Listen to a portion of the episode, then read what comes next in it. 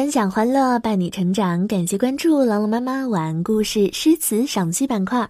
今天我们继续来欣赏一首诗歌，来自于唐代诗人李峤所著的《中秋月》。《中秋月》其二，唐·李峤。原破上寒空，皆言四海同。安知千里外，不有雨兼风。这首诗呀，非常的有新意，对古代的一种习惯看法提出了疑问。古代人认为中秋这天呀，是阴是晴，普天之下，万里之内都是相同的。可诗人却认为这里天是晴的，可你怎么知道在千里之外也会是这样的呢？诗人的独具慧眼，颇能发人深省。诗人通过对异地月色的猜想，透露出对将来人生命运的探求，表现出诗人的迷茫之情。各地的月境是不同的，不同的心境感受的月境也是不同的，人生的命运也充满变化。谁能知道将来会不会经历风雨呢？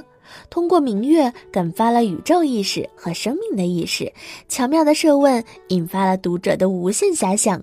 没有细致的刻画，而是在轻描淡写中表现出所咏之物的意境。我们一起来欣赏这首诗，《中秋月》是它的名字。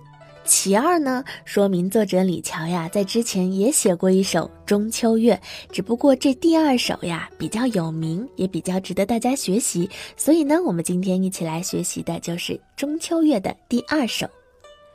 诗歌的第一句“圆破上寒空”，圆破呢，这里指的是月亮。皆言四海同，四海呢，指的就是全国上下。圆破上寒空。皆言四海同，他的意思是说，皎洁的中秋圆月升上了天空，人人都说四海之内都是天气晴好，月光普照。接下来下面两句就有转折了，安知千里外，不有雨兼风？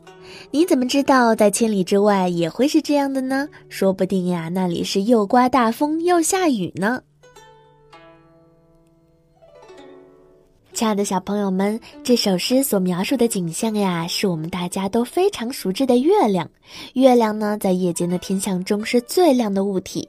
人类对月亮赋予了无限的情感与希望，尤其是在特殊的节日，人们对月亮更有着一种难以表达的感怀。古往今来啊，有很多的文人墨客都在歌咏月亮。张九龄《望月怀远》中的“海上生明月，天涯共此时”。还有苏轼《水调歌头》一词中的“但愿人长久，千里共婵娟”，都是千古传颂的名句。我们继续来欣赏唐代诗人李峤所著的这首《中秋月》。《中秋月》，唐·李峤。原魄上寒空，阶言四海同。安知千里外？不有雨兼风。中秋月，唐·李峤。原魄上寒空，阶言四海同。